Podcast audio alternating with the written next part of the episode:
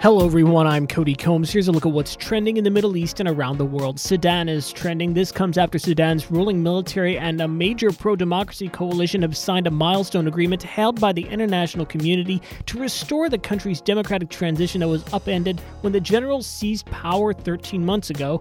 This framework agreement lays out the powerful military's withdrawal from politics, a move that the country's top generals confirmed when they addressed the signing ceremony held on Monday at the Republican Palace in central Khartoum. Khartoum. Al-Saqi Books is trending as well. London's oldest Arabic bookstore is set to close after 44 years due to unsustainable costs stemming from economic challenges. The shop, which for decades has been the go to for Londoners seeking the best fiction and nonfiction from Middle Eastern authors, will shut down on December 31st. Salwa Gaspard, owner and director of Al-Saqi Books, told The National that the price of sourcing products from overseas had been creeping up, placing the shop under mounting pressure.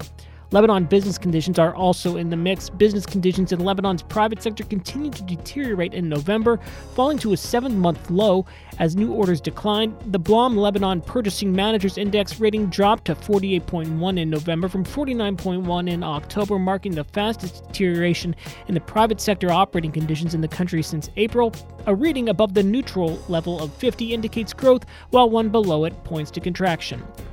Alley is also trending. The actress, best known for her role as Rebecca Howe on the sitcom Cheers, has died. Her family said in a statement on social media she was 71 years old. Alley's family said that she passed away after a battle with cancer, only recently discovered. Although she had quite a few roles, Cheers propelled her to stardom, and she won both an Emmy and Golden Globe for her role on the much loved sitcom. That's it for today's trending Middle East update. For our full range of podcasts, head on over to our comprehensive podcast section at thenationalnews.com.